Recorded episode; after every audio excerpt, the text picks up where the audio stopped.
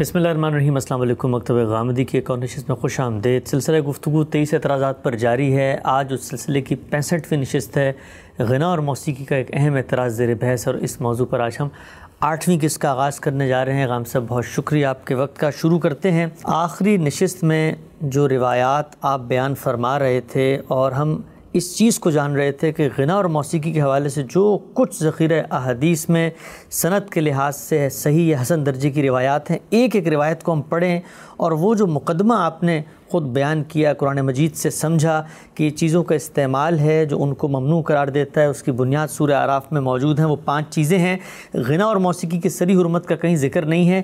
اس کو بھی ہم ایک ایک روایت میں اپلائی کر کے دیکھ رہے ہیں۔ سمجھ رہے ہیں کہ کیا صورتحال ہے۔ آغاز کیجیے اور بتائیے کہ اب سلسلہ روایات میں ہم کہاں پہنچ چکے ہیں۔ اگلی روایت کیا ہے اور اس میں کیا چیزیں بحث ہیں اس سے پہلے ہم پندرہ روایتیں پڑھ چکے ہیں۔ اب یہ سولہویں ہے۔ اس کا متن بھی صحیح بخاری سے لیا گیا ہے۔ رقم ہے نو سو باون۔ ٹھیک۔ میں ترجمہ ہی پڑھ رہا ہوں۔ سیدہ عائشہ فرماتی ہیں ابو بکر رضی اللہ عنہ میرے ہاں تشریف لائے۔ ان کے گرامی قدر والد ہیں۔ ابو بکر رضی اللہ عنہ میرے ہاں تشریف لائے۔ اس موقع پر انصار کی دو لونڈیاں دف بجاتے ہوئے وہ گیت گا رہی تھیں جو انصار نے جنگ بواس کے دن ایک دوسرے کے لیے گائے تھے۔ اچھا۔ بالعموم لونڈیاں ہی ہوتی تھیں۔ جو گیت گاتی تھیں مجالس میں بھی گاتی تھیں گھروں میں بھی گاتی تھیں۔ اس موقع پر انصار کی دو لونڈیاں دب بجاتے ہوئے وہ گیت گا رہی تھیں جو انصار نے جنگ بواس کے دن ایک دوسرے کے لیے گائے تھے۔ رسول اللہ صلی اللہ علیہ وسلم وہیں اپنے چہرہ کپڑے سے ڈھانپے ہوئے آرام فرما رہے تھے۔ یعنی وہ لونڈیاں گا رہی تھیں دب بھی بجا رہی تھیں سیدہ سن رہی تھیں رسالت میں آپ صلی اللہ علیہ وسلم وہاں آرام فرما رہے تھے اور آپ نے اپنا چہرہ کپڑے سے ڈھانپا ہوا تھا۔ رسول اللہ صلی اللہ علیہ وسلم وہیں اپنا چہرہ کپڑے سے ڈھانپے ہوئے آرام فرما رہے تھے لیکن انہیں کچھ کہہ رہے تھے نہ روک رہے تھے۔ یعنی ایسا نہیں ہوا کہ کچھ ناگواری کا اظہار فرمایا ہو یا سیدہ کو توجہ دلائی ہو یا ان کو اس سے روک دیا ہو۔ وہ گا رہی تھیں، دب بھی بجا رہی تھیں، سیدہ سن بھی رہی تھیں، رسول اللہ صلی اللہ علیہ وسلم وہاں موجود بھی تھے، لیکن آپ نے کوئی نکیر کا جملہ نہیں کہا اور کوئی نکیر کا رویہ بھی اختیار نہیں فرمایا۔ لیکن انہیں کچھ کہہ رہے تھے، نہ روک رہے تھے۔ سیدہ کہتی ہیں کہ وہ دونوں لونڈیاں پیشے ور گانے والیاں نہیں تھیں۔ یعنی یہ خیال نہ ہو کہ گویا کوئی پیشہ ور گانے والیاں تھیں جن کو باقاعدہ بلایا گیا تھا اور وہ وہاں اپنے فن کا مظاہرہ کر رہی تھیں، جیسے لونڈیاں گاتی تھیں، گھروں میں بھی، دوسری جگہوں پر بھی، اسی طرح کی دو لونڈیاں تھیں اور انصار کی لونڈیاں تھیں یہ، اور یہ دف بجاتے ہوئے وہ گیت گا رہی تھیں۔ ابو اگر رضی اللہ عنہ نے یہ دیکھا تو تعجب سے فرمایا، رسول اللہ صلی اللہ علیہ وسلم کے گھر میں موسیقی کے یہ شیطانی آلات اچھا۔ یعنی سیدنا صدیق نے اس پر یہ تبصرہ کیا۔ اب یہ دیکھیے کہ ان کا خیال غالباً یہ ہوگا کہ رسول اللہ علیہ وسلم کو اس کا علم نہیں ہے۔ یا آپ آرام فرما رہے ہیں اور شاید سوئے ہوئے ہیں، یا آپ کی اس جانب توجہ نہیں ہوئی۔ تو انہوں نے کہا کہ رسول اللہ صلی اللہ علیہ وسلم کے گھر میں موسیقی کے یہ شیطانی آلات سیدہ کہتی ہیں، اس دن عید تھی۔ رسول اللہ صلی اللہ علیہ وسلم نے ان کی یہ بات سنی تو چہرے سے کپڑا ہٹایا اور فرمایا ابو بکر ان بچیوں کو گانے دو۔ ہر قوم کی ایک عید ہوتی ہے اور آج ہماری عید کا دن ہے۔ سبحان اللہ اچھا۔ یعنی یہ اندازہ کیجیے کہ کس طریقے سے آپ نے اس کی تعلیم دی ہے کہ مذہبی زید ان چیزوں کے بارے میں اس طرح حساس ہو جاتا ہے وہ صحیح اعتدال پر آئے۔ چیزوں کو اس کی جگہ دیکھنا سیکھے۔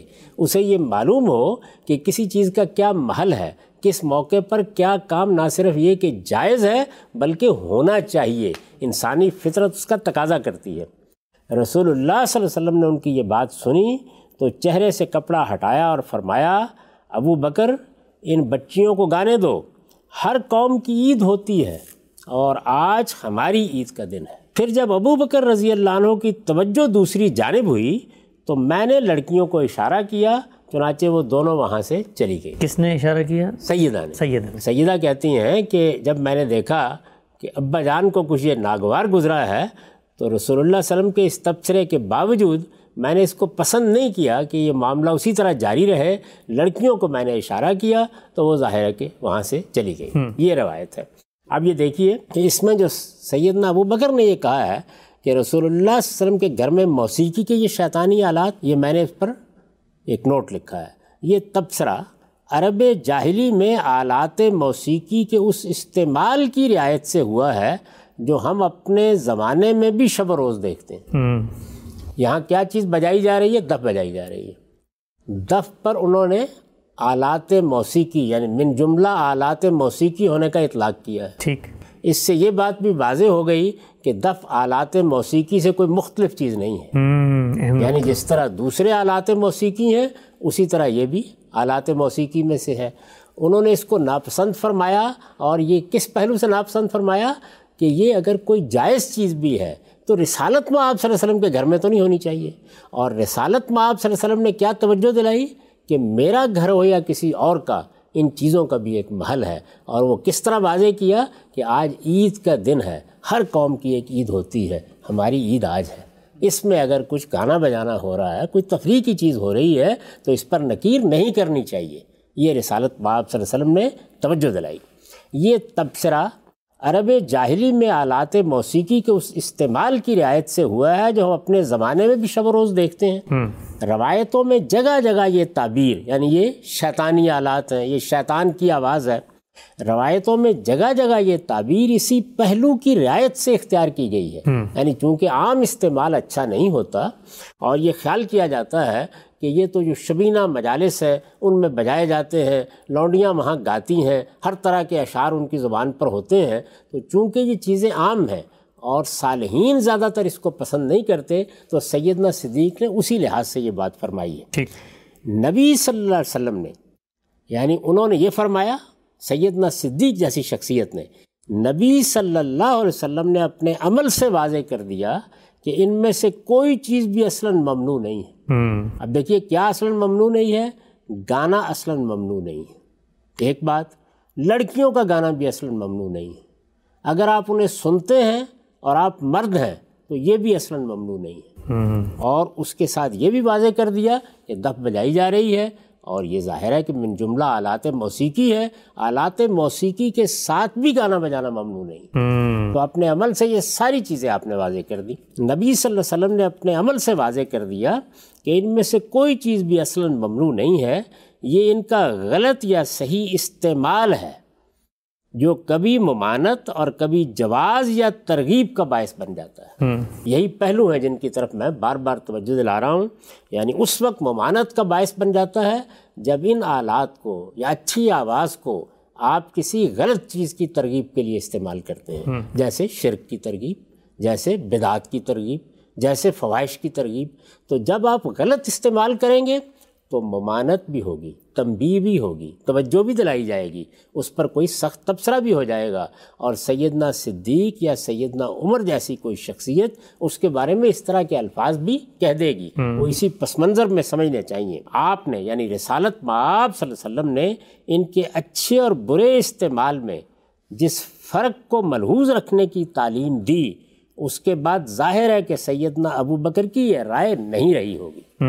یعنی یہ تو نہیں ہو سکتا کہ سیدنا صدیق اس کے بعد بھی اپنی اس رائے پر قائم رہے ہوں کہ یہ ہر حال میں شیطانی آلات ہے ایک بات انہوں نے فرمائی رسالت میں آپ صلی اللہ علیہ وسلم نے دوسرے پہلو کی طرف توجہ دلائی اپنی موجودگی میں توجہ دلائی۔ دف بھی بجائی جا رہی تھی گانا بھی گایا جا رہا تھا اور دف کون بجا رہا تھا اور گانے کون گا رہا تھا؟ لڑکیاں گا رہی تھیں۔ اب ذرا آپ ہمارے یہاں کے مذہبی تصورات کے پس منظر میں ان سب چیزوں کو دیکھیے، ان میں سے ایک ایک چیز کی رسالت آپ صلی اللہ علیہ وسلم نے تصویب فرما دی۔ اور اس بات کی تحسین کی کہ عید کا دن ہے، عید کے دن اس طرح کی اگر چیزیں ہوں تو یہ موقع محل کے لحاظ سے نہایت موضوع سمجھی جائے گی۔ ٹھیک، ہم سب چند ضمنی سوالات اس روایت کے اوپر ذہن میں آتے ہیں، میں چاہتا ہوں آپ کے سامنے رکھوں۔ ایک پہلی چیز ذرا مجھے بتائیے کہ جتنی روایات اب تک بھی زیر پیسے، ان میں اکثریت میں جو گانے والی ہیں وہ لونڈیاں ہیں۔ تو پوچھنا میں آپ سے چاہتا ہوں کہ یہ کیا خاص سماج کے اندر، اس زمانے کے تمدن کے اندر کوئی بہت معزز پیشہ نہیں سمجھا جاتا تھا کہ شرفا اور جو اعلیٰ مقام لوگ ہیں، وہ اس کو ایز اے کیریئر کے اپنا، جیسا کہ ابھی ہمیں آج کے دنوں میں نظر آتا ہے، ایک آرٹسٹک مائنڈ سیٹ کہا جاتا ہے اور بڑی عزت کی جاتی ہے۔ تو اس وقت کیا یہ گانے بجانے والا کام عام طور پہ لونڈیاں یا وہ طبقہ ہی کرتا تھا جو معاشرے میں اس طرح معزز نہیں ہوتا تھا؟ دیکھیے، بات یہ ہے کہ یہ بھی انسان ہی تھے۔ اگر لونڈیاں تھیں تو عورتیں ہی تھیں، غلام تھے تو مرد ہی تھے۔ لیکن چونکہ یہ وہ لوگ تھے کہ جن کو خدمت انجام دینی ہوتی تھی کھیتوں میں یہ کام کرتے قافلے یہ لے کے جاتے اسی طرح تفریح کے ذرائع کے لیے بھی ایک خاص طرح کی مشق اور مزاولت چاہیے ہوتی ہے۔ تو وہ بھی یہی بہم پہنچاتے تھے۔ اس سے ہٹ کر بھی بعض چیزوں کا ذکر آتا ہے۔ یعنی جب ہم عرب کی تاریخ پڑھتے ہیں یا عرب کی شاعری پڑھتے ہیں یا عرب کے ادب کا مطالعہ کرتے ہیں تو بعض دوسرے لوگوں کو بھی گھروں میں خاندانی خواتین کو بھی اس میں دلچسپی لیتے دیکھتے ہیں۔ اچھا۔ لیکن زیادہ تر یہی معلوم ہوتا ہے کہ لونڈیاں ہی گاتی بجاتی تھیں انہی سے محافل آباد ہوتی تھیں اور گھروں میں بھی اگر آتی تھیں تو زیادہ تر وہی دب بجانا یا کوئی گانا سنانا یہ عام طور پر پسند کرتی تھیں اور ان کے گانے چونکہ مشق مزاولت کے بعد ہوتے تھے انہیں کچھ گانا بجا گانے بجانے کا سلیقہ بھی ہوتا تھا تو لوگ اس بات کو پسند بھی کرتے تھے۔ یہ سارے پہلو تھے۔ اچھا، ایک اور پہلو سامنے لاتا ہوں۔ وہ یہ کہ یہ بتائیے گا کہ عام طور پہ جب اس طرح کی روایات پیش بھی کی جاتی ہیں تو کہا ہی جاتا ہے کہ اس زمانے میں چلیں جن لوگوں کے سامنے وہ گا بجا رہی تھی ان کے اندر تقوی، ان کے اندر للہیت، ان کے اندر خوشو تزل اللہ کا خوف، وہ اتنا تھا کہ اس سب کے باوجود بھی دل اس طرف نہیں جاتا تھا۔ آج کے دور میں ہم دیکھتے ہیں لوگوں کی ایمانی کیفیت، تو ہم سد ذریعہ کے اصول پہ لوگوں کو روکیں گے کہ اس طرف ہی نہ جائیں کہ کوئی لڑکی کی آپ آواز سنیں، پھر وہ آواز سنیں گے تو اس کے سحر میں مبتلا ہو جائیں گے، پھر آپ کے ذہن میں خیالات آئیں گے۔ تو چلے اس زمانے میں صحابہ کرام ہیں، ان کی ایمان کا ایک لیول ہے۔ آج کے دور میں تو پھر ہم اس کو سد ذریعہ کے اصول پہ روکتے ہیں۔ اس میں دو بات باتیں ہیں۔ پہلی بات تو یہ ہے کہ پھر وہ لوگ کے جو تقوی کے لحاظ سے بہت ممتاز ہیں یا جن کے ہاں اس کا کوئی امکان نہیں ہے ان کو زیادہ اہتمام سے سننا چاہیے۔ دونوں ہی کام ہونے چاہیے نا کیونکہ رسالت میں آپ وسلم نے سنا ہے تو انہیں پیروی تو کرنی چاہیے اس بات کی۔ دوسری چیز یہ ہے کہ یہ سد ذریعہ کا جو اصول ہے اس میں یہ طریقہ نہیں ہوتا کہ آپ لوگوں کو ایک چیز اصلاً ممنوع نہیں ہے اور اسے ممنوع قرار دے دیں۔ اس میں اسی طرح توجہ دلائی جاتی ہے کہ یہ فلاں چیز ہے یہ بالکل جائز ہے لیکن اگر تم اس میں اشتغال پیدا کرو گے تو اس سے یہ اور یہ خرابیاں پیدا ہوں گی۔ وہ ہم اپنے بچوں کو بتاتے ہیں عام کھیل کی چیزیں جن کے بارے میں کوئی بحث نہیں ہے ان میں زیادہ وقت بسر کرو گے تعلیم کا حرج ہوگا۔ کاروبار کے لیے نہیں جاؤ گے۔ کتنی دلچسپیاں ہیں ہماری جن کے بارے میں ہم اس طرح کی تنبیہات کرتے رہتے ہیں۔ لیکن یہ تو کبھی نہیں کہتے کہ یہ اصلاً ممنوع ہے۔ یہ آپ جانتے نہیں ہیں کہ جب بچے عام طور پر تعلیم پا رہے ہوتے ہیں تو ہم اگر کوئی ناول بھی پڑھتے ہوئے ان کو دیکھیں کوئی عام کتاب بھی پڑھتے ہوئے دیکھیں تو توجہ دلاتے ہیں کہ اپنی نصاب کی کتابیں نکالو ان کو پڑھو۔ تو ہر چیز کا ایک موقع اور ہر چیز کا ایک محل ہوتا ہے جن میں اس کو سامنے رکھ کر ہی کرنا چاہیے۔ پھر یہ کہ لوگوں کو کیا آپ ان سے روکیں گے تو وہ رک جائیں گے؟ یعنی ان کو آپ صحیح فطرت پر رکھیں گے تو اس سے ان کی تربیت ہوگی۔ ان کو اگر آپ یہ بتائیں گے کہ آپ کو اس سے ان ان خرابیوں سے بچنا ہے تو ان کی نگاہ خرابی پر ہوگی۔ وہ اپنے آپ کو اس طرح قابو میں رکھیں گے۔ تو میں تو اس اصول ہی کو ٹھیک نہیں سمجھتا کہ سد ذریعہ کی چیزوں کے بارے میں یہ سختی اختیار کریں گے تو اس سے سوسائٹی کی اصلاح ہو جائے گی۔ اس سے آگے بڑھیے۔ وہ یہ کہ کیا رسالت معاب صلی اللہ علیہ وسلم کے تمام صحابہ ایک ہی درجے میں تھے؟ یعنی ان میں بدو بھی تھے۔ دائیں بائیں سے بھی آتے تھے کیا آپ نے ان کے بارے میں اس طرح کا کوئی اعلان کرایا؟ اور یہ کہا کہ چلیے یہ حضرات تو یا میری مجلس میں تو یہ چیزیں سد ذریعہ کے اصول کے اوپر ممنوع قرار دینے کی ضرورت نہیں ہے لیکن آپ حضرات اس کے قریب نہ جائیں کیونکہ آپ لوگوں کے ہاں وہ تقوی نہیں ہے وہ للہیت نہیں ہے۔ ابھی ایمان دلوں میں داخل نہیں ہوا۔ یعنی ایک وہ گروہ ہے جو ایمان لا چکے جس پر یہ قرآن کا تبصرہ ہے۔ آپ حضرات تو اس میں احتیاط کیا کریں۔ یہ طریقہ رسالت میں آپ صلی اللہ علیہ وسلم نے اختیار نہیں کیا اور میں بہت ادب کے ساتھ یہ عرض کروں گا کہ ہمارے علماء کو بھی اس معاملے میں اپنی اصلاح کرنی چاہیے۔ رسالت معاب صلی اللہ علیہ وسلم نے جو طریقے اختیار کیے جو رویے اپنائے وہی ہمارے لیے مثالی رویے ہیں۔ انہی کو ہمیشہ ملحوظ رکھنا چاہیے۔ ان سے آگے بڑھ کر آپ جو کام بھی کریں گے وہ کسی نہ کسی خرابی کا باعث بن جائے گا۔ تو صحیح جگہ پر رہیے کہ یہ تمام فنون لطیفہ زینت کی چیزیں ہیں۔ یہ تمام فنون لطیفہ بالکل جائز ہیں ان میں کوئی چیز بھی اصلاً ممنوع نہیں ہے یہ ان کا استعمال ہے یا ان کے ساتھ اشتغال ہے جس پر بعض اوقات کوئی منفی تبصرہ کرنا پڑتا ہے۔ ٹھیک ہے ہم سب سلسلہ گفتگو کو آگے بڑھاتے ہیں۔ روایت کے حوالے سے یہ پہلو واضح ہوا میں چاہوں گا کہ اگلی روایت پڑھیں اور بتائیں کہ وہاں کیا زیر بحث ہے۔ اس کے بعد جو روایت میں پڑھ رہا ہوں اس کا متن ہم نے نسائی کی اسن القبرا سے لیا ہے۔ رقم ہے پانچ ہزار پانچ سو انتالیس۔ ٹھیک۔ اس کا بھی میں ترجمہ پڑھ رہا ہوں۔ عامر بن سعد بجلی سے روایت ہے۔ وہ کہتے ہیں کہ میں ایک شادی میں کرزہ بن کاب ابو مسعود انصاری اور ثابت بن زید کے پاس جا کر بیٹھا تو کیا دیکھتا ہوں کہ وہاں کچھ بچیاں دف بجا رہی اور گانے گا رہی ہیں۔ اچھا۔ میں نے کہا سبحان اللہ آپ لوگ رسول اللہ صلی اللہ علیہ وسلم کے ساتھی بلکہ بدر کی جنگ لڑنے والے اور آپ کے سامنے یہ کچھ ہو رہا ہے۔ اچھا۔ یہ دیکھیے یہ جو ہمارے ہاں آج ایک مذہبی ذہن ہے جس طریقے سے چیزوں کو یہ دیکھتا ہے جیسے صد ذریعہ کے معاملے میں بہت زیادہ سختی برتتا ہے یا اس طرح کی چیزوں میں اشتغال کو مذہبی احساس کے خلاف سمجھتا ہے یہ اس وقت بھی لوگ موجود تھے۔ عامر بن سعد بجلی سے روایت ہے وہ کہتے ہیں کہ میں ایک شادی میں کرزہ بن کعب ابو مسعود انصاری اور ثابت بن زید کے پاس جا کر بیٹھا تو کیا دیکھتا ہوں؟ اب یہ لوگ کون ہیں؟ یہ خود انہوں نے آگے بتایا ہے۔ کہ وہاں کچھ بچیاں دب بجا رہی اور گانے گا رہی ہیں۔ میں نے کہا سبحان اللہ آپ لوگ رسول اللہ صلی اللہ علیہ وسلم کے ساتھی بلکہ بدر کی جنگ لڑنے والے اور آپ کے سامنے یہ کچھ ہو رہا ہے۔ قرضہ اور ابو مسعود کہنے لگے تم چاہو تو ہمارے ساتھ بیٹھ کر سنو اور چاہو تو یہاں سے جا سکتے اس لیے کہ ہمیں شادی بیاہ کے موقع پر گانے بجانے اور میت پر رونے کی رخصت دی گئی ہے اگر اس میں نہ کیا جائے۔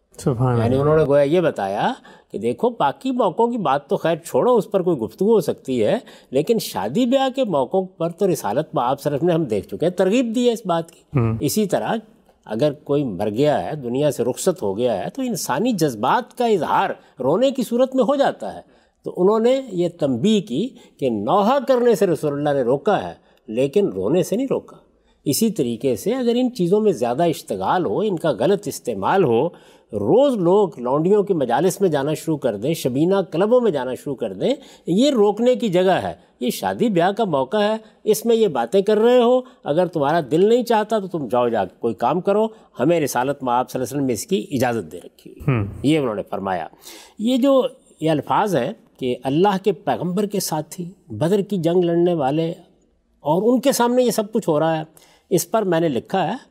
غنا اور موسیقی کے بارے میں یہ سوال کیوں پیدا ہوتا تھا؟ یعنی یہ کیا وجہ ہے کہ سیدنا صدیق نے بھی یہ بات کہہ دی؟ رسالت معاب صلی اللہ علیہ وسلم کے سامنے سیدنا عمر کو دیکھ کر لونڈی نے بھی یہ رویہ اختیار کیا جو ہم پیچھے پڑ چکے ہیں۔ غنا اور موسیقی کے بارے میں یہ سوال کیوں پیدا ہوتا تھا؟ اس کی وضاحت ہم پیچھے کر چکے ہیں کہ ہمارے زمانے کی طرح اس زمانے میں بھی اس کا استعمال اب یہ دیکھیے کہ کیا چیز تھی؟ استعمال۔ ہمارے زمانے کی طرح اس زمانے میں بھی اس کا استعمال زیادہ تر مشرکانہ تصورات اور فواہش کی ترغیبی کے لیے ہوتا تھا۔ اس سے پیچھے ہم تبصرہ کر چکے ہیں کہ اگر ہم اپنے زمانے میں دیکھیں تو یہ غلط استعمال جگہ جگہ مشاہدہ کیا جا سکتا ہے۔ اس میں اشتغال سے جو مسائل پیدا ہوتے ہیں وہ بھی ہم روزمرہ دیکھتے ہیں ان کا مشاہدہ کرتے ہیں۔ تو جس طرح آج کے زمانے میں بعض اوقات سختی سے توجہ دلانی پڑ جاتی ہے۔ اس زمانے میں بھی غلط استعمال کی وجہ سے یا غلط اشتغال کی وجہ سے ایسی باتیں لوگ کہتے تھے۔ غنا اور موسیقی کے بارے میں یہ سوال کیوں پیدا ہوتا تھا؟ اس کی وضاحت ہم پیچھے کر چکے ہیں کہ ہمارے زمانے کی طرح اس زمانے میں بھی اس کا استعمال زیادہ تر مشرکانہ تصورات اور فواہش کی ترغیبی کے لیے ہوتا تھا۔ روایتوں میں رخصت کا لفظ اسی رعایت سے بولا گیا ہے۔ چونکہ عمومی استعمال یہ تھا، تو اب یہ کہ پھر کیا ہم اس کو استعمال ہی نہیں کریں گے؟ تو رخصت دی گئی کا جو لفظ بولا گیا، اس کا مطلب یہ ہے کہ نہیں، اگر موضوع اچھا ہے، اگر گانے میں کوئی کباہت نہیں ہے، اگر موقع ایسا ہے، اگر اس نوعیت کا اشتغال نہیں ہے کہ نماز میں بھی رکاوٹ پڑ گئی اور روزے میں بھی رکاوٹ پڑ گئی اور دینی زندگی بالکل غارت ہو کر رہ گئی، تو پھر کوئی حرج نہیں۔ لفظ کے اس طریقے پر استعمال کی مثالیں ہر زبان میں دیکھ لی جا سکتی ہیں۔ شادی بیاہ کی قید بھی اس جملے میں صرف یہ بتانے کے لیے ہے کہ عام حالات میں تو ہماری یہ مشغولیت یعنی ان کو جواب دیا نا انہوں نے، تو شادی بیاہ کا لفظ استعمال کیا ہے عام حالات میں تو ہماری یہ مشغولیت کسی پہلو سے قابل اعتراض ہو سکتی تھی، لیکن خوشی کے اس موقع پر اس کا امکان بھی نہیں ہے۔ اس لیے کہ نبی صلی اللہ علیہ وسلم نے خود اس موقع پر اور اسی سبب سے اس کی اجازت کا فرمائی ہے۔ وہ انہوں نے پوری بات کہہ دی ہے کہ یہ اصلاً کوئی ممنوع چیز نہیں ہے۔ اس کے استعمال کے برے مواقع ضرور ہوں گے۔ آپ کو تردد ہوا ہے تو آپ نہ بیٹھیے اور چلے جائیے۔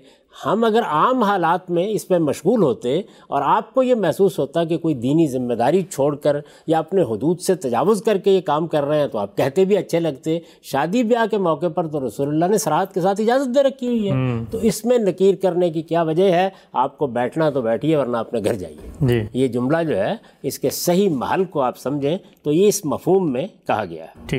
نبی صلی اللہ علیہ وسلم کی طرف سے اس رخصت بلکہ اس طرح کے موقعوں پر ترغیب کی روایتیں پیچھے گزر چکی ہیں۔ یعنی یہ جس کا انہوں نے حوالہ دیا ہے، وہ روایتیں ہم اس سے پیچھے پڑ چکے ہیں۔ ٹھیک۔ اچھا ہم صاحب، یہ جو روایت ابھی آپ نے پڑھی، اس میں یہ جو ابھی آپ نے نوٹ میں بات فرمائی کہ صحابہ کرام جس پہلو سے یہ بات کر رہے ہیں کہ عام حالات میں تو قابل مذمت ہو سکتی ہے ہمارے حوالے سے بات تو یہ عام حالات میں بھی کیوں قابل مذمت ہو؟ یعنی صحابہ کرام کی کوئی خاص منصبی حیثیت ہے کوئی مشن جو نبوت کا ہے اس میں وہ حصہ بنے تو عام حالات میں کس پہلو سے یہ آپ نے بات لکھی ہے قابل مذمت ہو سکتی ہے؟ یہ اس میں ایک آخری روایت آئے گی اس سے آپ کو اندازہ ہوگا کہ اہل عرب کے ہاں اس کا غلط استعمال کیا کیا تھا۔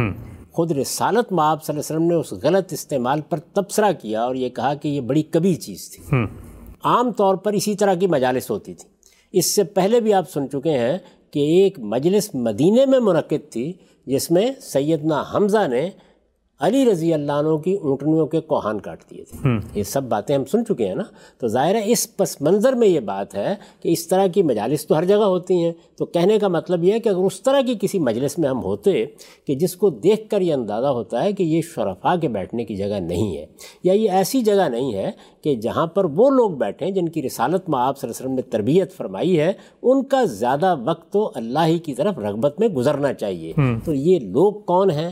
یہ محل کون سا ہے؟ یہ شہر کیا ہے؟ اس میں کس طرح کی مجالس ہوتی ہیں اور رہی ہیں؟ اور ان میں اگر کوئی اشتغال ہو تو ظاہر ہے کہ اس کے اوپر وہ کہنا چاہتے ہیں کہ بات کرنے کا کوئی موقع بھی تھا، یہ تو شادی بیاہ کا موقع ہے، اس پہ آپ کو اعتراض کرنے کی کیا وجہ ہے؟ ٹھیک، ایک اور پہلو ہم سے بھی بیان فرمائیے گا۔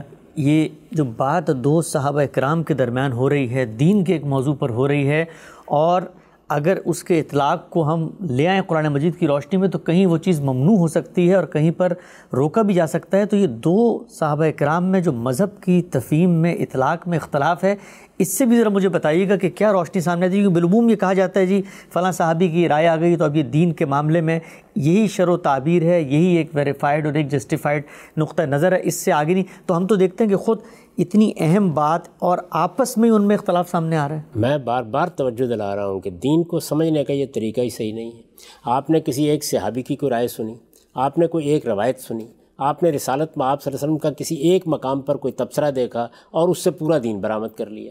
دین کے معاملے میں آپ کو رائے قائم کرنی ہے تو یہ ساری دراز نفسی اس مقصد کے لیے ہے کہ آپ صحیح طریقہ اختیار کریں۔ سب سے پہلے اللہ کی کتاب کی طرف رجوع کریں اور یہ دیکھیں کہ کیا یہ معاملہ اللہ کی کتاب میں زیر بحث آیا ہے۔ وہاں پر اس کو کس طرح بیان کیا گیا ہے؟ حرمتوں کا باب ہے تو یہ دیکھیں کہ حرمتوں کے بارے میں اصول کیا قائم کیے گئے ہیں۔ وہ چیزیں میں اس سے پہلے بڑی وضاحت کے ساتھ بیان کر چکا ہوں۔ اسی طرح اگر کوئی چیز سنت کے طور پر جاری کی گئی ہے تو پہلے اس کو متعین کریں کہ وہ کیا چیز ہے اس کا کیا پس منظر ہے قرآن مجید اس کو کس مقام پر رکھتا ہے۔ اگر قرآن مجید میں اس کا ذکر نہیں ہے تو مسلمانوں کے ہاں رسالت میں آپ صلی اللہ علیہ وسلم نے اس کو کس طرح جاری کیا ہے اور کس طرح وہ ان کا عمل بنا ہے۔ ان تمام چیزوں کو دیکھنے کے بعد پھر روایتوں میں آئیں اور جب روایتوں میں بھی آئیں تو کسی ایک روایت کسی ایک بات کو سامنے رکھ کے نہیں بلکہ مجموعی طرز عمل کو رکھ کے دیکھیں۔ یہاں جو آپ کو اختلاف نظر آ رہا ہے نہ یا دین کا اختلاف ہے نہ دین کے فہم کا اختلاف ہے یہ طبیعت کا اختلاف ہے۔ میں پہلے بھی عرض کر چکا ہوں کہ سیدنا عمر کی شخصیت میں بھی یہ چیز سامنے آتی ہے۔ یعنی بعض لوگوں کے ہاں ایسے معاملات میں زیادہ احتیاط ہوگی۔ وہ تفریح کی چیزوں کے قریب جانا بھی پسند نہیں کریں گے۔ تباہ کے اس اختلاف کو بھی تحسین کی نگاہ سے دیکھنا چاہیے۔ یہ موجود رہنا چاہیے۔ اس سے ہوتا کیا ہے؟ وہ یہ ہوتا ہے کہ اگر میرے اندر کوئی رجحان ایسا ہے کہ جس میں میں ذرا راستے سے دور جا سکتا ہوں، تو کوئی دوسرا بزرگ اس کی جانب توجہ دلا دے گا اور اس طرح وہ توازن قائم رہے گا جو ہمارے دین کا حسن ہے، اس لیے کہ یہ دین فطرت ہے۔ ٹھیک ہم سب آخری پہلو جو اس روایت میں سامنے آئے، میں چاہتا ہوں اس پہ بھی آپ کا مختصر تبصرہ سامنے آ جائے، وہ یہ کہ ایک نقطہ نظر ایک صحابی کے نزدیک اگر عظیمت کا ہے، صحابہ کرام کو اس طرح کی مجلسوں میں شادی کے موقع پہ بھی شریک نہیں ہونا چاہیے لیکن جو دوسرے صحابہ کرام ہیں، ان کا اسوا ان کا رویہ تو یہ ہے کہ جی آپ اگر اس کو عظیمت سمجھتے ہیں تو آپ یہاں سے اٹھ کے چلے جائیں۔ ہم اگر رخصت سمجھتے ہیں تو ہمیں اسپیس دیں، ہمیں یہ کام کرنے دیں۔ ہم دیکھتے ہیں کہ ہمارے یہاں بالعموم یہ عدم توازن بھی نظر آتا ہے کہ ایک چیز میرے نزدیک عظیمت ہے تو میں وہ دوسروں پر بھی امپوز کرنا چاہتا ہوں۔ صحابہ تو یہاں یہ بتا رہے ہیں کہ آپ اگر سمجھتے ہیں تو آپ چلے جائیں، ہم نہیں سمجھتے، ہمیں بیٹھے رہیں یہی صحیح رویہ ہے۔ ہر آدمی کسی چیز کو اپنے زاویے سے دیکھے گا۔ علم میں فرق ہو سکتا ہے، فہم میں فرق ہو سکتا ہے، اطلاق میں فرق ہو سکتا ہے، اور میں نے جیسے کہ توجہ دلائی، طبیعت میں فرق ہو سکتا ہے، اس کا لحاظ رکھنا چاہیے۔ ایسے موقعوں کے اوپر اپنے لحاظ سے فتوے نہیں دینے چاہیے۔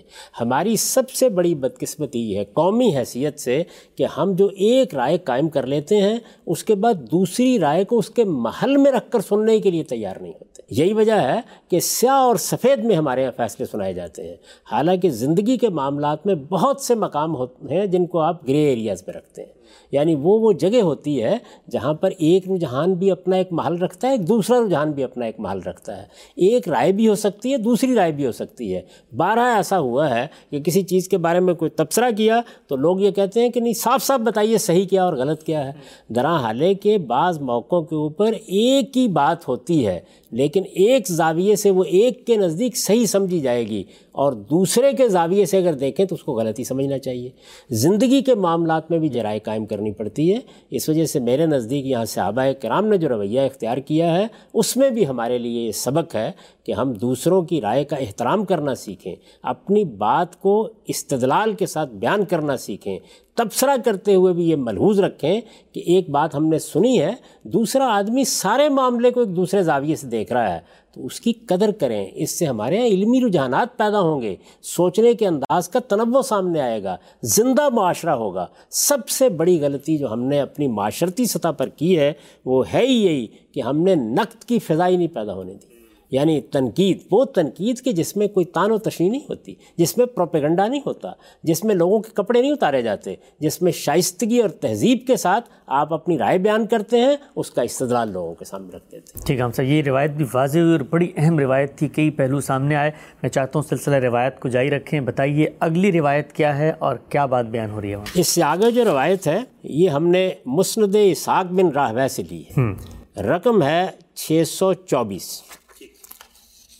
ترجمہ پڑھ رہا ہوں، سیدہ عائشہ رضی اللہ عنہ کا بیان ہے کہ رسول اللہ صلی اللہ علیہ وسلم نے ابو بوسا اشری کو قرآن پڑھتے ہوئے سنا۔ اب قرآن اللہ کی کتاب ہے۔ رسالت میں آپ صلی اللہ علیہ وسلم بھی پڑھتے تھے، دوسرے صحابہ بھی پڑھتے تھے، ہم لوگ بھی پڑھتے ہیں۔ رسول اللہ صلی اللہ علیہ وسلم نے ابو بوسا اشری کو قرآن پڑھتے ہوئے سنا۔ وہ نہایت خوش آواز تھے۔ اور اس موقع پر مسجد میں بیٹھے ہوئے تلاوت کر رہے تھے۔ اچھا۔ آپ نے ان کی کراط سنی تو فرمایا اس میں شبہ نہیں کہ اس شخص کو آل داود کے سازوں میں سے ایک ساز ارزانی ہوا۔ ہے اچھا۔ یعنی یہ ان کی آواز پر آپ نے تبصرہ کیا۔ اس سے یہ بھی معلوم ہوا کہ آواز اور ساز میں کوئی فرق نہیں ہے۔ ساز سے بھی آواز ہی نکلتی ہے۔ یہ جو ہمارے ہاں لوگوں نے اس میں فرق پیدا کیا ہے یہ کچھ بھی نہیں ہے یہ محض حرفیت ہے۔ حقیقت یہ ہے کہ جس وقت آواز نکلتی ہے ہمارے حلقوم سے یا ہمارے زبان سے یا ہمارے ہونٹوں سے، جب آواز نکلتی ہے تو یہ آواز ہے جس میں جب ہم حسن پیدا کرتے ہیں تو غنا کی صورت اختیار کر لیتے ہیں۔ اور اسی آواز کو ہم سازوں کے ذریعے سے اور زیادہ خوبصورت بنا لیتے ہیں۔ تو رسول اللہ علیہ وسلم نے سیدنا ابو موسیٰ اشری کے قرآن پڑھنے پر یہ تبصرہ کیا کہ ان کو تو گویا ایک ساز دیا گیا ہے۔ یہ آواز سے قرآن نہیں پڑھتے۔ خوش الحانی سے قرآن نہیں پڑھتے ایسے لگتا ہے کہ جیسے آل داود کے سازوں میں سے کوئی ساز ہے کہ جو اپنی دنیں بکھیر رہا ہے۔ نہایت خوبصورت تبصرہ ہے اور بڑی بلاغت ہے اس کے اندر۔ اس پر میں نے لکھا ہے یہ خدا کی تمجید اور اس کے حضور میں دعا و مناجات کے لیے سیدنا داود علیہ السلام کے ان دل نواز نغموں کی طرف اشارہ ہے۔ یہ معلوم ہے کہ زبور تمام تر نغمات ہیں مضامیر ہیں۔ یعنی اس میں اللہ تعالیٰ کی دعا، مناجات، تمجید کے مضامین ہیں اور وہ نغموں کی صورتی میں نازل ہوئی ہے۔ یہ خدا کی تمجید اور اس کے حضور میں دعا و مناجات کے لیے سیدنا داؤد علیہ السلام کے ان دل نواز نغموں کی طرف اشارہ ہے، جو آپ نہایت خوبصورت آواز میں اور سازوں کے ساتھ گاتے تھے۔ یعنی داؤد علیہ السلام کے بارے میں یہ معلوم ہے اور قرآن مجید نے اس کو بیان کیا ہے اور کسی جگہ یہ نفی نہیں کی۔ کہ یہود نے اپنے ہاں یہ ساز شامل کر دیے ہیں اصل میں تو وہ صرف خوش الحانی سے پڑھتے تھے۔ ایسی کوئی چیز ہو اور ایک پیغمبر کی طرف ہو تو قرآن مجید کے رمز شناس جانتے ہیں کہ وہ کسی نہ کسی طریقے سے اشارہ کر دیتا ہے کہ یہ قابل قبول نہیں ہے ایسا کچھ نہیں کیا۔ ان دل نواز نغموں کی طرف اشارہ ہے جو آپ یعنی سیدنا داؤد علیہ السلام نہایت خوبصورت آواز میں اور سازوں کے ساتھ گاتے تھے۔ ان کا ذکر قرآن اور بائبل دونوں میں ہوا ہے۔ زبور کے نام سے جو کتاب ان پر نازل کی گئی، وہ انہی نغموں کا مجموعہ ہے۔ نبی صلی اللہ علیہ وسلم نے یہاں ان کی آواز کو بھی تحسین کی نظر سے دیکھا۔ سیدنا داؤد کی آواز کا حوالہ بھی دیا اور اس میں جو الفاظ استعمال کیے، ان میں یہ بڑی اشارہ بھی کر دیا کہ آواز ہو یا ساز، اصل چیز یہ ہے کہ مضمون کیا ہے۔ اور یہاں مضمون اللہ کی کتاب ہے اس لیے آپ نے تعریف فرمائی اس کی۔ ان کے حسن صوت کی داد دی۔ اس میں کوئی چیز ایسی نہیں کہ جس میں آپ نے فرمایا ہو کہ اس طریقے سے تو تم لوگوں کو اپنی طرف متوجہ کر رہے ہو اس کو سادہ الفاظ میں یہ تو لفظ پڑھا کرو۔ ٹھیک ہم سب ایک ضمنی چیز ذہن میں آ رہی ہے وہ یہ کہ یہ آپ فرماتے ہیں قرآن مجید میں بھی آیا ہے بائبل کے اندر بھی ذکر ملتا ہے سیدنا داؤد کے ہاں کچھ اس طرح کے آلات موجود تھے۔ جب وہ پڑھتے تھے تو اس کو ان کے آلات کا استعمال بھی ہوتا تھا۔ تو یہ پیغمبروں کے ہاں اگر کوئی اس کی روایت تھی تو خود رسالت ماپ صلی اللہ علیہ وسلم کی پوری زندگی میں کوئی ایک پہلو بھی نہیں نظر آتا کہ آپ نے خود کبھی کوئی چیز اٹھا کے بجا دی ہو۔ تو اگر پیغمبر کے شایان شان کوئی چیز نہیں تھی تو پھر پہلے بھی نہیں ہونی چاہیے اور پھر اگر تھی تو ساتھ میں کیوں نہیں نظر آتا؟ اس میں کوئی شایان شان ہونے یا نہ ہونے کا سوال نہیں ہے۔ پیغمبر کو اللہ تعالیٰ جب اس دنیا میں کھڑا کرتے ہیں، اس کی بیست ہوتی ہے تو ایک ذمہ داری دیتے ہیں۔ وہ اپنی ذمہ داریوں کے لحاظ سے کتاب بھی دیے جاتے ہیں۔ ان کی رہنمائی بھی ہوتی ہے، ان کی شخصیت بھی اسی کے لحاظ سے ظہور پذیر ہوتی ہے۔ ہم جب پیغمبروں کی شخصیات کا مطالعہ کرتے ہیں، تو مثلاً سیدنا موسیٰ کی ایک شخصیت ہے، سیدنا داؤد کی ایک دوسری شخصیت ہے۔ سارے پیغمبر، کوئی ایسا نہیں ہوتا کہ ایک ہی سانچے سے نکلی ہوئی شخصیات ہیں۔ اعلیٰ اخلاق کے لحاظ سے جن کو مکارم اخلاق سے رسالت باب وسلم نے تعبیر فرمایا ہے، ان میں تو ہر پیغمبر اپنی جگہ ایک روشن چراغ ہوتا ہے لیکن طبیعت مزاج افتاد تباہ اس کے لحاظ سے بہت فرق ہے۔ بلکہ اللہ نے جو کتابیں نازل کی ہیں ان کے اسالیب میں ہی بہت فرق ہے۔ حضرت مسیح ان تمثیلوں میں بات کرتے ہیں۔ آپ دیکھیں انجیل میں کتنی خوبصورت تمثیلیں ہیں۔ قرآن میں بھی ہیں لیکن اس طرح قرآن تمثیلوں سے بھرا ہوا نہیں ہے۔ جس طرح کی تمثیلات ہم انجیل میں دیکھتے ہیں تو یہ ہر پیغمبر کا اپنا ذوق اپنا مزاج ہے۔ ان کی بنیاد پر کوئی استدلال نہیں قائم کرنا چاہیے۔ ٹھیک ہے ہم سب آگے بڑھائیں۔ سلسلے کو بتائیے کہ اگلی روایت کیا ہے اور وہاں کیا زیر بحث ہے؟ اس کے بعد جو روایت ہے یہ صحیح ابن حبان سے ہے۔ اس کا رقم ہے آٹھ سو بانوے۔ بریدہ اسلمی رضی اللہ عنہ کا بیان ہے کہ وہ رسول اللہ صلی اللہ علیہ وسلم کے ساتھ مسجد میں داخل ہوئے۔ تو دیکھا کہ ایک شخص نماز میں دعا کرتے ہوئے کہہ رہا ہے، اے اللہ، میں تجھ سے اپنی اس گواہی کے وسیلے سے مانگتا ہوں کہ تیرے سوا کوئی الہ نہیں ہے، یکتا اور سب کا سہارا، جس کا کوئی باپ ہے اور نہ جس کا کوئی ہمسر ہے۔ رسول اللہ صلی اللہ علیہ وسلم نے یہ سنا تو فرمایا، اس ذات کی قسم جس کے قبضہ قدرت میں میری جان ہے، اس نے واقعی اللہ کے اس اسم اعظم کے وسیلے سے مانگا ہے۔ جس کے وسیلے سے مانگا جائے تو وہ عطا فرماتا ہے اور پکارا جائے تو لازماً سنتا ہے۔ یہ تبصرہ آپ نے فرمایا۔ پھر آپ نے مسجد کے ایک گوشے میں دیکھا کہ ایک شخص قرآن کی تلاوت کر رہا ہے۔ یعنی پہلے یہ دیکھا کہ ایک شخص مناجات کر رہا ہے، دعا کر رہا ہے۔ اس کی زبان پر کچھ الفاظ ہیں۔ آپ نے ان کی تحسین فرمائی۔ پھر آپ نے مسجد کے ایک گوشے میں دیکھا کہ ایک شخص قرآن کی تلاوت کر رہا ہے۔ رسول اللہ صلی اللہ علیہ وسلم نے فرمایا اس میں شبہ نہیں کہ اس شخص کو آل داود کے سازوں میں سے ایک ساز ارزانی ہوا ہے۔ یہ عبداللہ بن کیس تھے۔ یعنی جو تلاوت کر رہے تھے، یہ کون تھے؟ عبداللہ بن کیس تھے، جنہیں ابو موسا اشری کہا جاتا ہے۔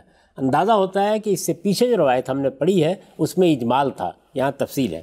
بریدہ کہتے ہیں کہ میں نے آپ سے پوچھا، یا رسول اللہ، کیا یہ بات میں اسے بتا دوں؟ آپ نے فرمایا، بتا دو۔ چنانچہ میں نے ابو موسا کو بتایا تو انہوں نے فرت مسرت سے کہا اب تم ہمیشہ میرے دوست رہو گے پھر کہا مجھے اس وقت معلوم ہو جاتا کہ رسول اللہ صلی اللہ علیہ وسلم میری تلاوت سن رہے ہیں تو میں اس سے کہیں زیادہ خوبی کے ساتھ پڑھتا سبحان اللہ۔ تو یہاں دونوں باتیں آپ اس روایت میں دیکھ سکتے ہیں کہ اگر ایک شخص نے دعا کی ہے اس دعا میں الفاظ اچھے ہیں اس میں حوالہ صحیح دیا گیا ہے اس میں قرآن مجید کا کوئی مقام اگر پڑھا گیا ہے، تو وہ فی الواقع مضمون کے لحاظ سے مناسبت رکھتا ہے۔ تو رسالت معاب سرس نے اس کی تحسین فرمائی۔ یہاں قرآن پڑھا جا رہا ہے، تلاوت کی جا رہی ہے۔ آواز اچھی ہے۔ خوش الحانی سے پڑھا جا رہا ہے۔ رسالت معاب سرس نے اس کی تعریف فرمائی اور وہی الفاظ جو اس سے پیچھے ہیں، وہ یہاں بھی آپ دیکھتے ہیں۔ اور جب انہیں بتایا گیا، تو انہیں نہایت خوشی ہوئی اور وہ گویا سرشار ہو گئے خوشی سے اور انہوں نے کہا کہ اگر مجھے معلوم ہوتا تو میں اور زیادہ زینت کے ساتھ یہ پڑھتا اور زیادہ خوش الحانی کے ساتھ پڑھتا اور زیادہ اچھی آواز کے ساتھ پڑھتا۔ اس سے یہ بتانا مقصود ہے کہ رسالت میں آپ صلی اللہ علیہ وسلم میں اس طرح کی جتنی چیزیں ہیں ان کے بارے میں یہ رویے اختیار کیے ہیں۔ اب کوئی آدمی یہ کہے کہ خود رسول اللہ علیہ وسلم کہیں بیٹھ کر اس طرح پڑھ رہے تھے یا نہیں پڑھ رہے تھے اس کی کوئی ضرورت نہیں ہے۔ رسالت میں آپ صلی اللہ علیہ وسلم بہت خوبی کے ساتھ پڑھتے تھے لیکن ابو موسا اشری کی آواز کو پڑھنے کے انداز کو ان کی خوش الحانی کو آپ نے اس طریقے سے نمایاں بھی کیا اور اس کی تحسین بھی کی۔ ٹھیک اس کے بعد روایت میں جو آپ کے سامنے پیش کر رہا ہوں یہ صحیح بخاری سے ہے۔ اس کا رقم ہے سات ہزار پانچ سو چوالیس۔ ٹھیک۔ ابو حرارہ رضی اللہ عنہ بیان کرتے ہیں کہ انہوں نے نبی صلی اللہ علیہ وسلم کو یہ فرماتے ہوئے سنا کہ اللہ کا کوئی نبی خوش الحانی کے ساتھ اور بلند آواز سے قرآن پڑھے تو اللہ تعالیٰ جس توجہ سے اس کو سنتا ہے کسی چیز کو اتنی توجہ سے نہیں سنتا۔ تو گویا یہ روایت کیا بتا رہی ہے کہ ابو موسا اشری نے اگر اچھی آواز کے ساتھ قرآن پڑھا ہے تو اس کو تم بھی سنو تو تحسین کرو۔ خدا کا پیغمبر سنے گا تو وہ بھی حض اٹھائے گا۔ اور یہاں یہ بتایا کہ اس کائنات کا پروردگار بھی توجہ کے ساتھ سنتا ہے۔ اچھا۔ وہ جو بات ایک اور موقع پر کہی تھی نا جب ایک شخص نے آ کر یہ کہا کہ مجھے یہ اچھا لگتا ہے کہ میرے جوتے بہت خوبصورت ہوں اور میرا لباس بہت خوبصورت ہو تو فرمایا تھا کہ اللہ جمیل و یحب الجمال۔ اللہ تعالیٰ خود بھی خوبصورت ہیں اور وہ حسن و جمال کو پسند بھی کرتے ہیں۔ یہاں یہ بتایا کہ خوش الحانی اچھی آواز یعنی وہ آواز جس میں سحر ہوتا ہے۔ جیسی آواز ابو موسا اشری کی تھی یا کسی اور شخص کی تو نہ صرف یہ کہ یہ آواز مجھے پسند ہے یہ آواز سب کو پسند ہونی چاہیے بلکہ یہ اس کائنات کے پروردگار کو بھی پسند ہے۔ تو اس کا مطلب یہ ہے کہ جو زینت کی چیزیں اللہ تعالیٰ نے پیدا کی ہیں وہ سب اللہ تعالیٰ کی پسندیدہ چیزیں ہیں۔ زینت کی چیزیں ہیں جب اللہ تعالیٰ کے حسن کا اللہ تعالیٰ کے جمال کا بلکہ اللہ تعالیٰ کے جمالیات کے احساس کا ان کے اندر ظہور ہوتا ہے۔ تو اس لیے ان چیزوں کو کبھی مطلب یہ ہے کہ حکارت کی نظر سے نہیں دیکھنا چاہیے۔ یعنی یہ نہیں خیال کرنا چاہیے کہ اس سے کیا فرق پڑتا ہے۔ قرآن تو اللہ کی کتاب ہے آپ نے اس کو پڑھنا ہے۔ جب آپ نے اس کو پڑھا تو اصل میں تو اس سے آپ نے ہدایت حاصل کرنی ہے۔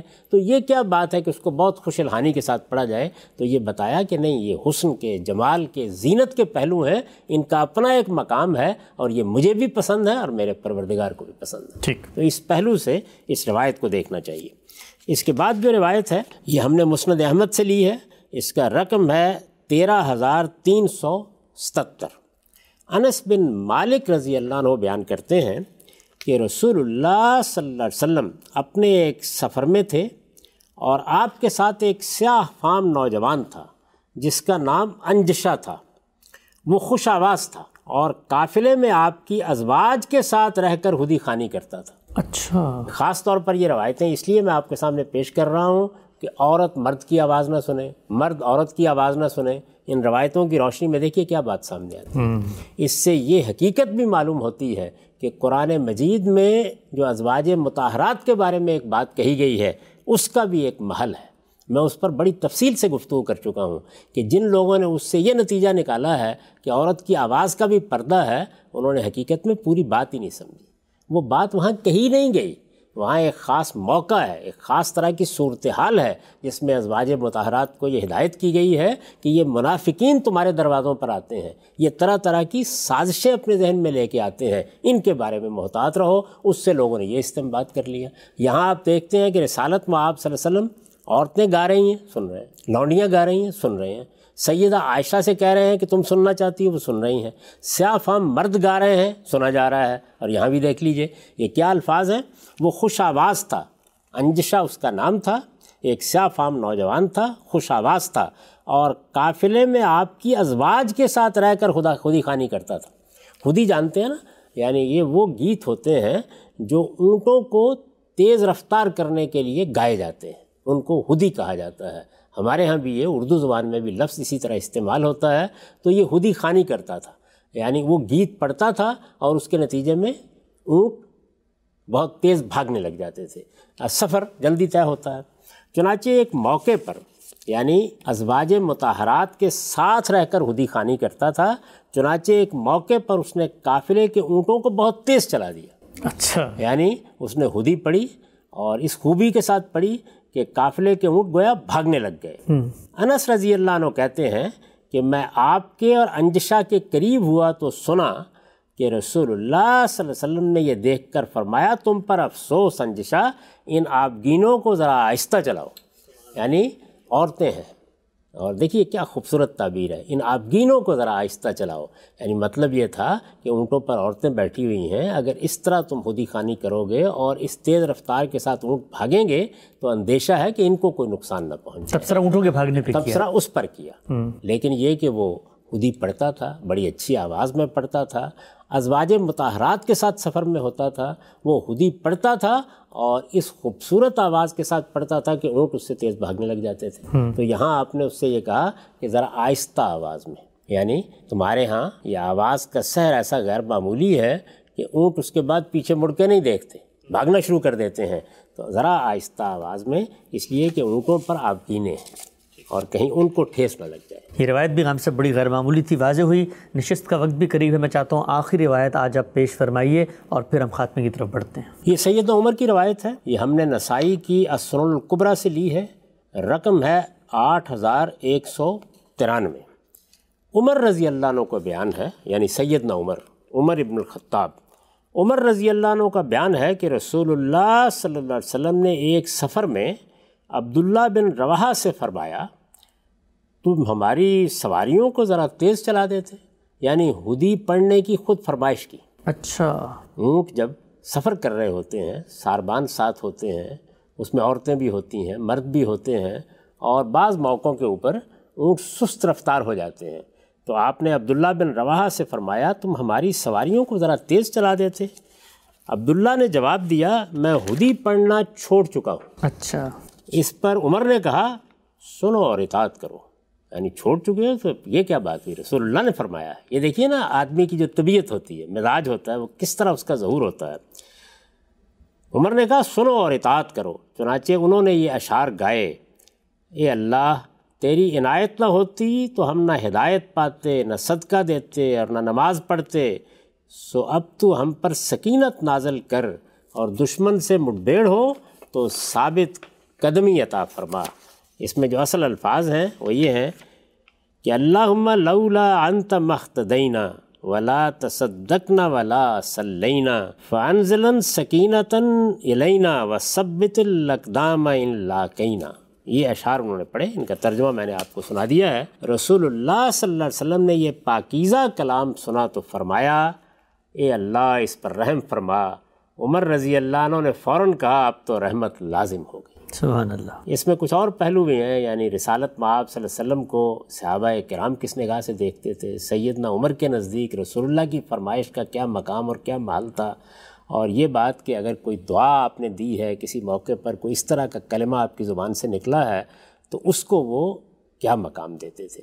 تو یہ پہلو تو اس وقت ہمارا موضوع نہیں ہے، لیکن جو اصل مدعا ہے، وہ اس میں بھی واضح ہے کہ اس طرح کے اشعار گائے گئے اور خود رسالت مآب صلی اللہ علیہ وسلم نے ان کی فرمائش کی۔ ہم سب ذخیرہ حدیث کی وہ تمام روایات جن میں غنا اور موسیقی کے حوالے سے کسی نہ کسی پہلو سے کوئی بھی بات زیر بحث ہے اور وہ روایتیں ہمارے ہاں سندن قابل قبول ہیں، صحیح حسن درجے کی ہیں پورے ذخیرہ روایت کو ہم آپ کے ساتھ ایکسپلور کر رہے ہیں اور وہ جو استدلال آپ نے ابتدائی قسطوں میں بتایا تھا، اس کا اطلاق بھی ان میں واضح ہوتے ہوئے دیکھ رہے ہیں۔ بہت کچھ نیا پہلو آج سامنے آیا۔